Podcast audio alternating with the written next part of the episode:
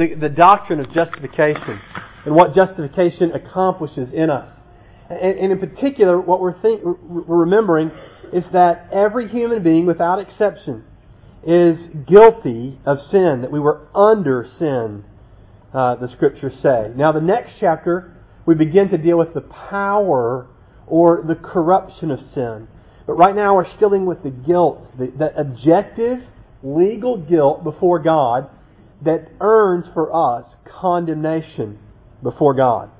The, the, the idea, according to Paul, at the end of chapter 3, is that there's enough evidence against us that no one will look and say, God, this isn't fair. No one will be there giving excuses or, or, or making pleas.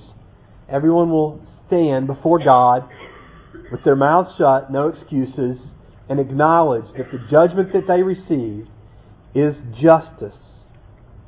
The answer to our condemnation, the answer to our guilt in the Bible is justification.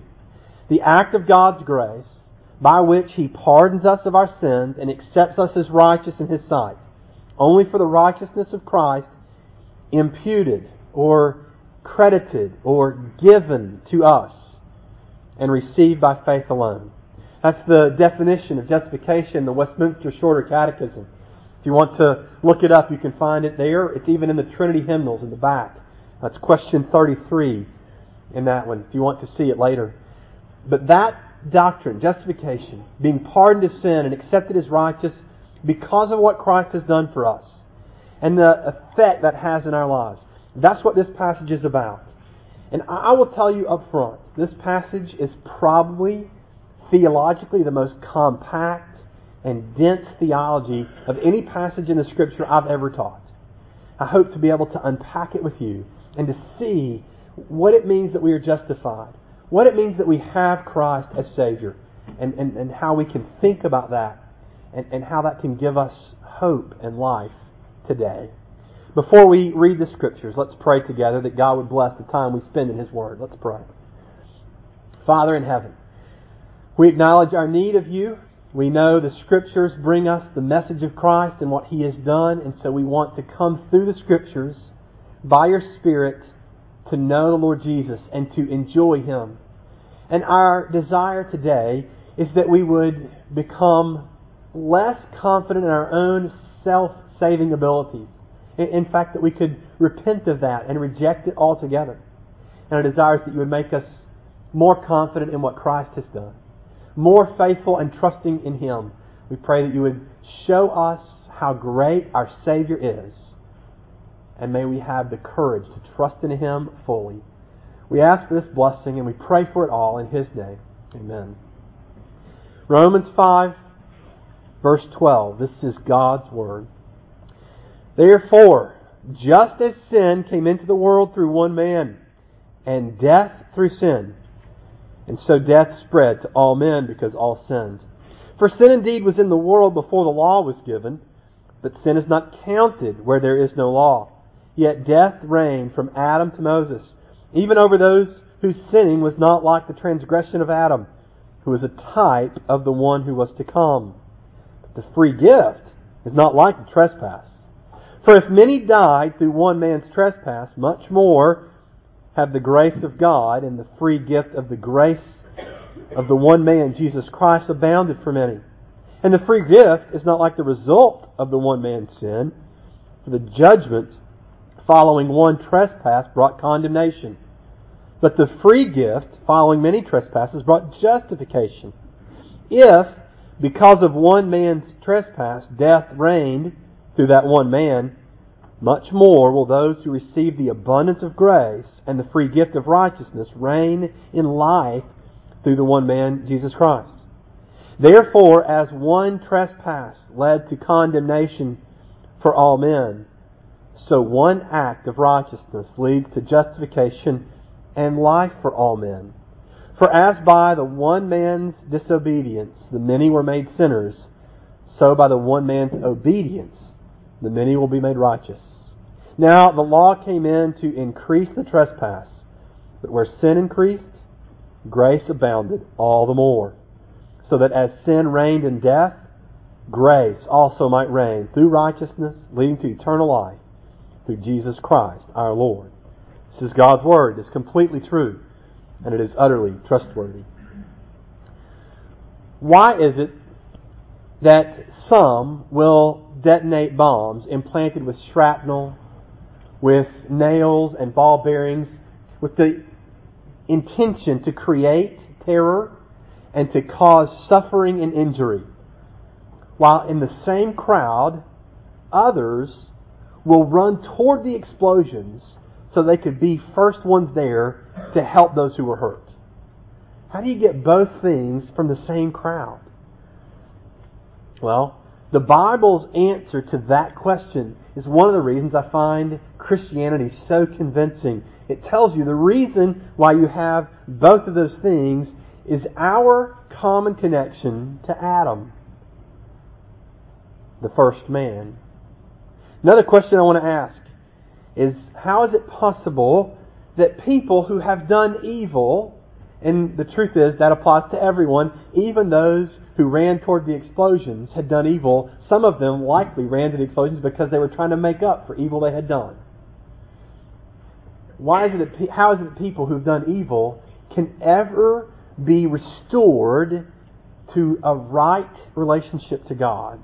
Most religions will answer the question start doing good and do enough good to outweigh the bad, and you'll be okay.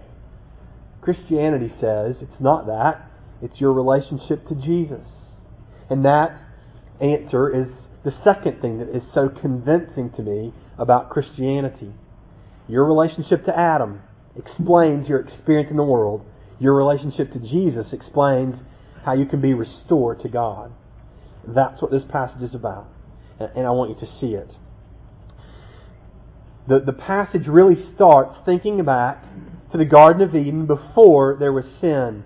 Adam was there, and God had made Adam upright, perfectly holy, perfect relationship with God. It says he walked with God in the cool of the day.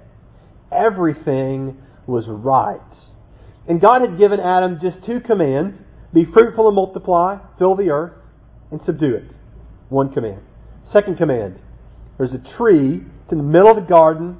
It's a tree of the knowledge of good and evil. Don't eat from that tree. Everything else is yours.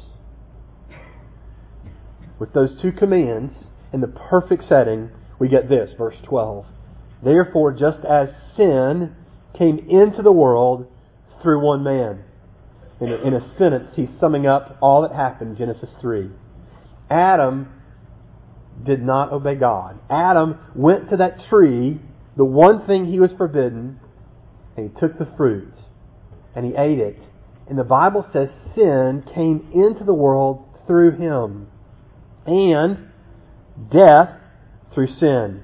God had said to Adam, If you eat of this tree, you will surely die. There was no trajectory toward mortality for humans. Adam and Eve weren't dying as you and I are, as every person who's lived since them they weren't dying till they took that forbidden fruit, and the immediate impact is a day was set for their death. They would die now, and everyone who came after them. Look what it says next. And so death spread to all men. So Adam brought sin into the world, and with the sin came death, and then not just to himself, but to all men the same death, the same infection, the same disease spread to every person. Why? Because all sinned. Now, when you read that, you might say, okay, so here's the effect. Adam sinned, brought death into the world, and everyone who's come after Adam, we followed his example. We've all sinned just like he did. The, the problem is, this is an odd verse. In fact, if I were going to say, you know, because Adam sinned and death came into the world, so death spread to all men because we all sin. That's the way I would say it. The reason we're going to die is we've all sinned. We all sin. It's the ongoing uh, sin of man that brings that keeps death in the world. But that's not what he said. He didn't say we all sin, present tense. He said we all sinned, past tense. Listen to what one commentator said about this. The verb in verse 12, because all sinned, is an aorist tense. Now, a lot of you haven't been working about the tenses of verbs since you were in high school or, or maybe the last time you were in uh, you know, composition class in college. And since then you're like, Whew. let me help you through the grammar. Uh, aorist tense means a past perfect. It's even more strong than the English perfect tense. The aorist always points to a single past action. It says that the whole race, all of humanity, sinned in one single past action. To use a large collective noun, all, with such a specific verb tense is so awkward, it must have been deliberate. Now, let me help you think this. What, he, what this commentator is saying is that the tense of the verb matters. It matters a lot to understand this passage. That this tense of the verb means one action that's already done, a single action. And everybody did that one thing. It's confusing. It doesn't make sense. It doesn't fit. Now, let me prove to you first that, that verb tenses matter. We were studying this recently in Sunday school. It's in Luke chapter 20. The Sadducees come to Jesus and they say, uh, We know of a woman who was married to seven brothers, one after the other, because of the law of the day. A, a brother who dies without an heir, his younger brother would marry the woman, and that's what happens. Seven brothers die. This woman eventually dies, and they anticipate the idea that this is going to create an awkward situation in the resurrection. And so they ask Jesus, because the Sadducees don't believe in the resurrection, what's going to happen with her? Who's she going to be married to? Well, Jesus says, you don't understand. There's no marriage in, in the resurrection. But more significantly, you don't believe the Bible.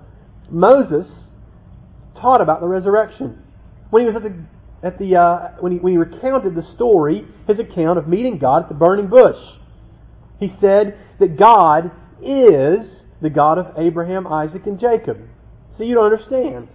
That's the way he answered it. Now, here's what Moses said chapter uh, Exodus 3 verse 6. And God said, I am the God of your father, the God of Abraham, the God of Isaac, and the God of Jacob. Now, Jesus says you can learn about the resurrection from that verse. How?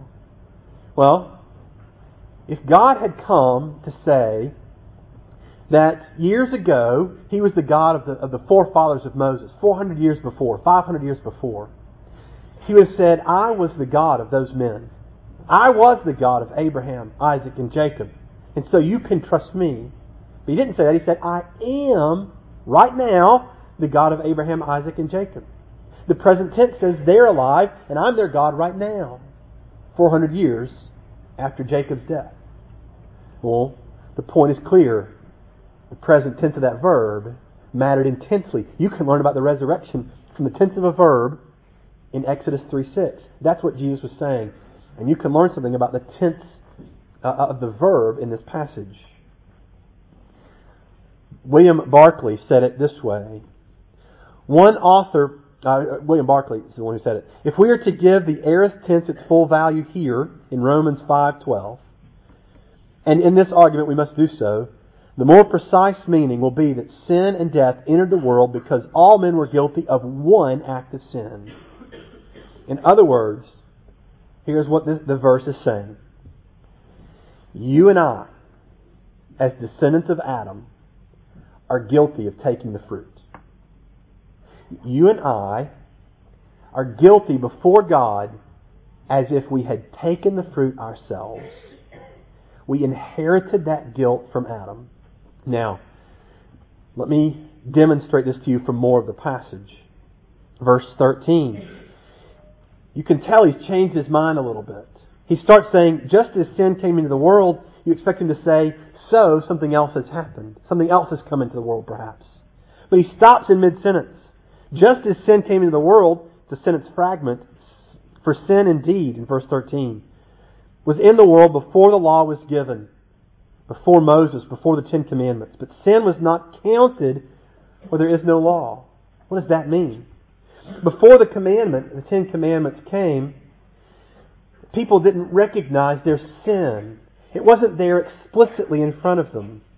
And so they didn't think about their sin perhaps. They didn't recognize it. Now, Paul told us it's written on their hearts. They were still in rebellion against God. But there wasn't the explicit revelation of God to expose that sin. And so it wasn't counted, wasn't recognized by them. Chuck Swindoll tells uh, an illustration. When he was a child, he had a, a newspaper route. You know, throwing the newspapers on the people's front porch or front yard or in the mud puddles. And as you as he would go on his route, he would ride his bicycle. And there was a couple of places where the unfortunate owner was on the corner of the street, and you could carve off a few seconds of the route by cutting across his yard. And in one spot, that it happened so frequently by Chuck Swindoll and perhaps newspaper delivery boys before, they'd carved a little path of dirt by killing the grass. Now, some of you can imagine you might not appreciate the newspaper boy cutting a path through your grass. And so eventually the owner of the yard stuck a sign up. The sign said, stay off the grass. Well, Chuck Swindoll, when he sees the sign, takes the same route he had always taken through the path. Only thing was, on the other side of the sign was the owner of the yard who stopped him. And Swindoll says, he uh, gave me a piece of his mind. He instructed me in the law. He said, You should have known better. Now, before, the man overlooked the sin of going through his yard. It was still wrong. It was still thoughtless. It was still insensitive. It was still taking from someone what doesn't belong to you. But he overlooked it because there wasn't the explicit command. But once the sign was up, there was no overlooking it. When God gave the law through Moses, there's no overlooking the sin anymore.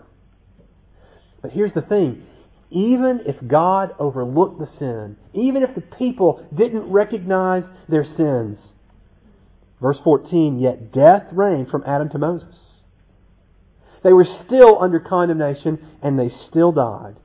Death was king, even over those whose sinning was not like the transgression of Adam. Their sinning was in ignorance, his was disregard of God's command. And it didn't matter. All were condemned. Adam was a, like a type, a prototype, a, a foreshadowing of the one who was to come. Now, this matters a lot.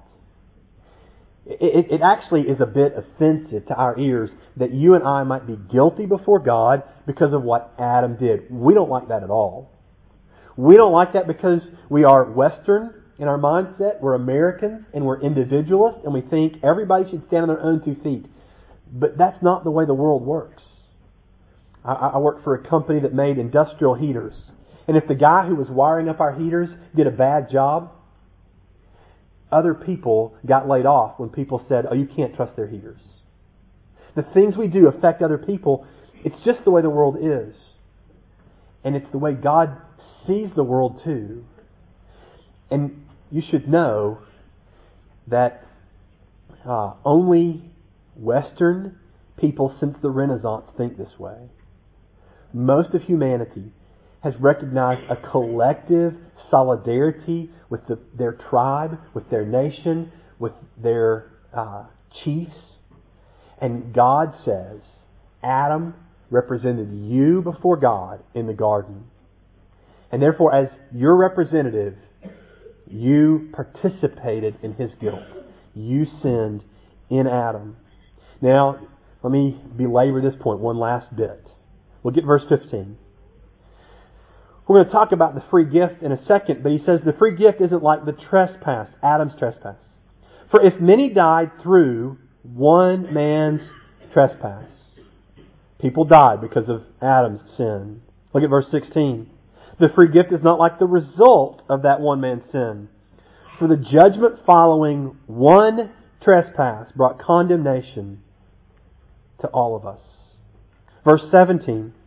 If because of one man's trespass, taking the fruit in the garden, death reigned through that one man, death to him, yes, but death to Adam all the way to Moses, all the way beyond Moses to Jesus, all the way beyond that to us death reigned because of one man's trespass.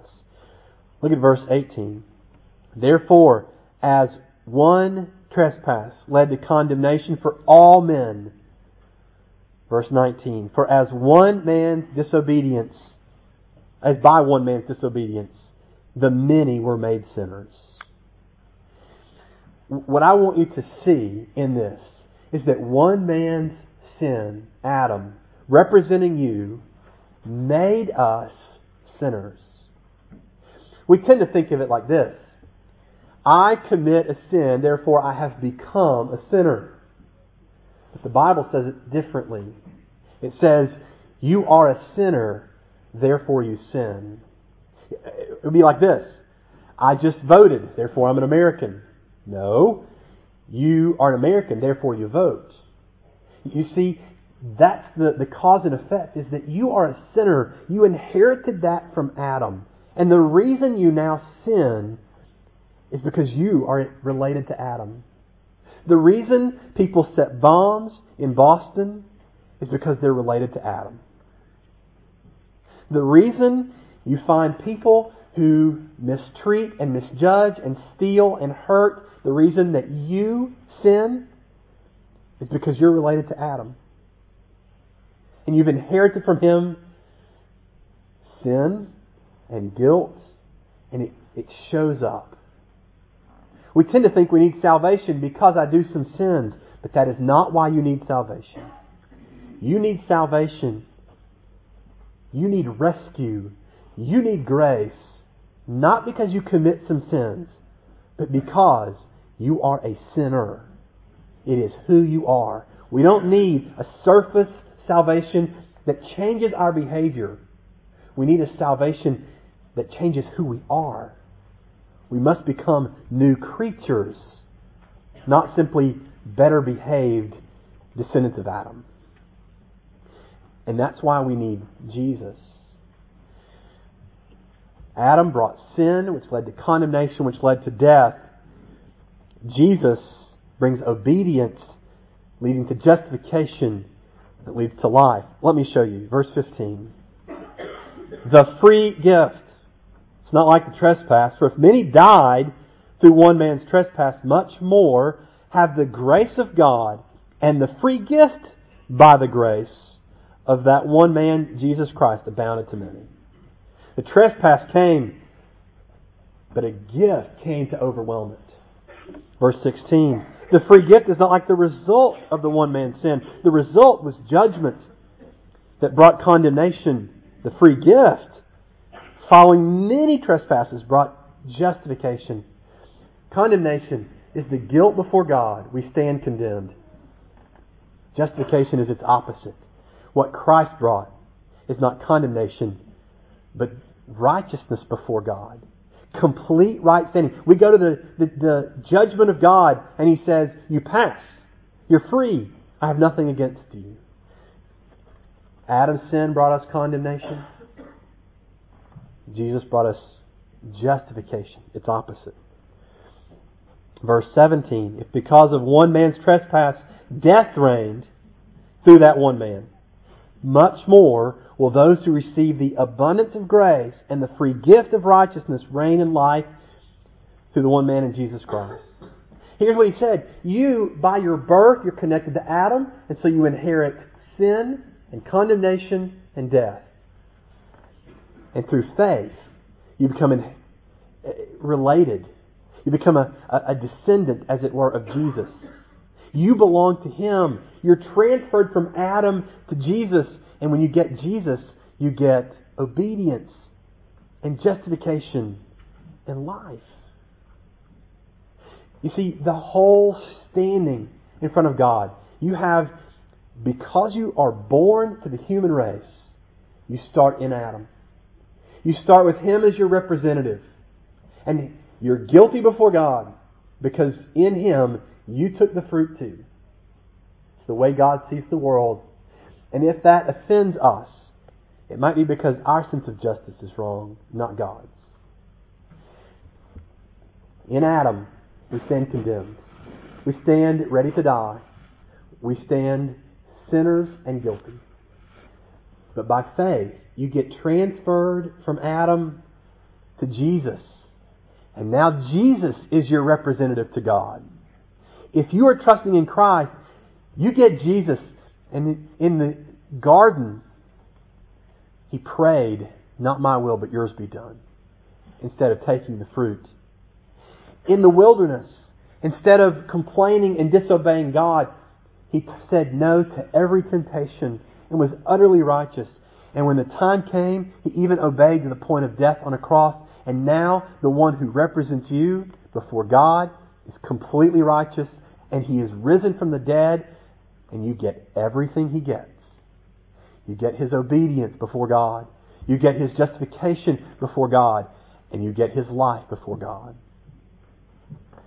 You have two options. In Adam, you get that by nature. You get Christ by faith. And in him, you are completely justified. I want you to see that the law could never save you.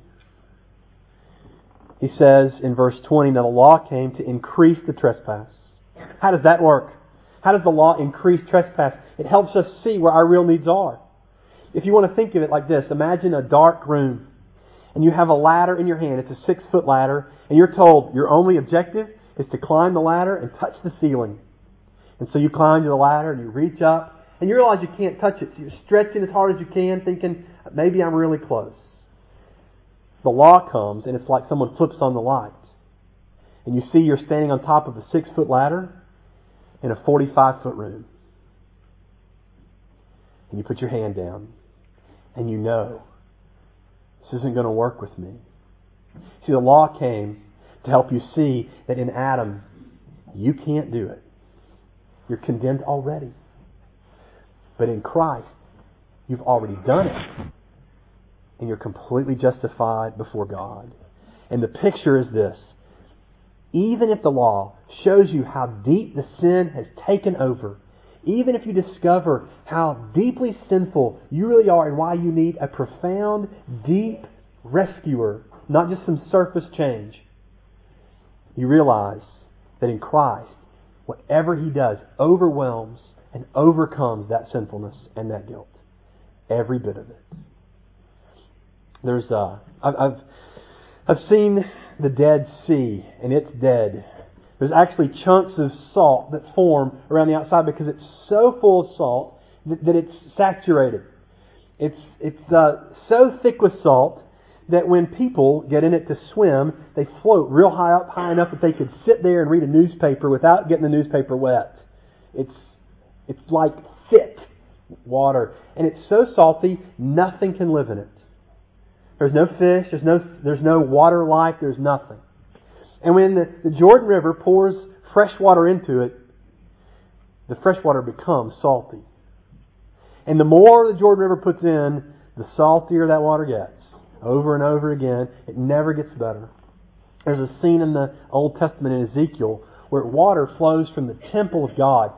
And it's fresh water, and everywhere it goes, it brings up life. And when it gets to the Dead Sea, it's so fresh and so full of life that even the Dead Sea becomes alive. It defies physics. It defies how we think about the world. But it's precisely how we should think about Jesus. That you in Adam, you you and I, we're already dead. We're already dead in Adam. But when Christ comes through faith, His life is so powerful that it overwhelms death that it overwhelms our condemnation and it overwhelms our guilt. And you and I, through faith, stand before God completely righteous, completely guilt free, and completely and forever alive. Let's pray.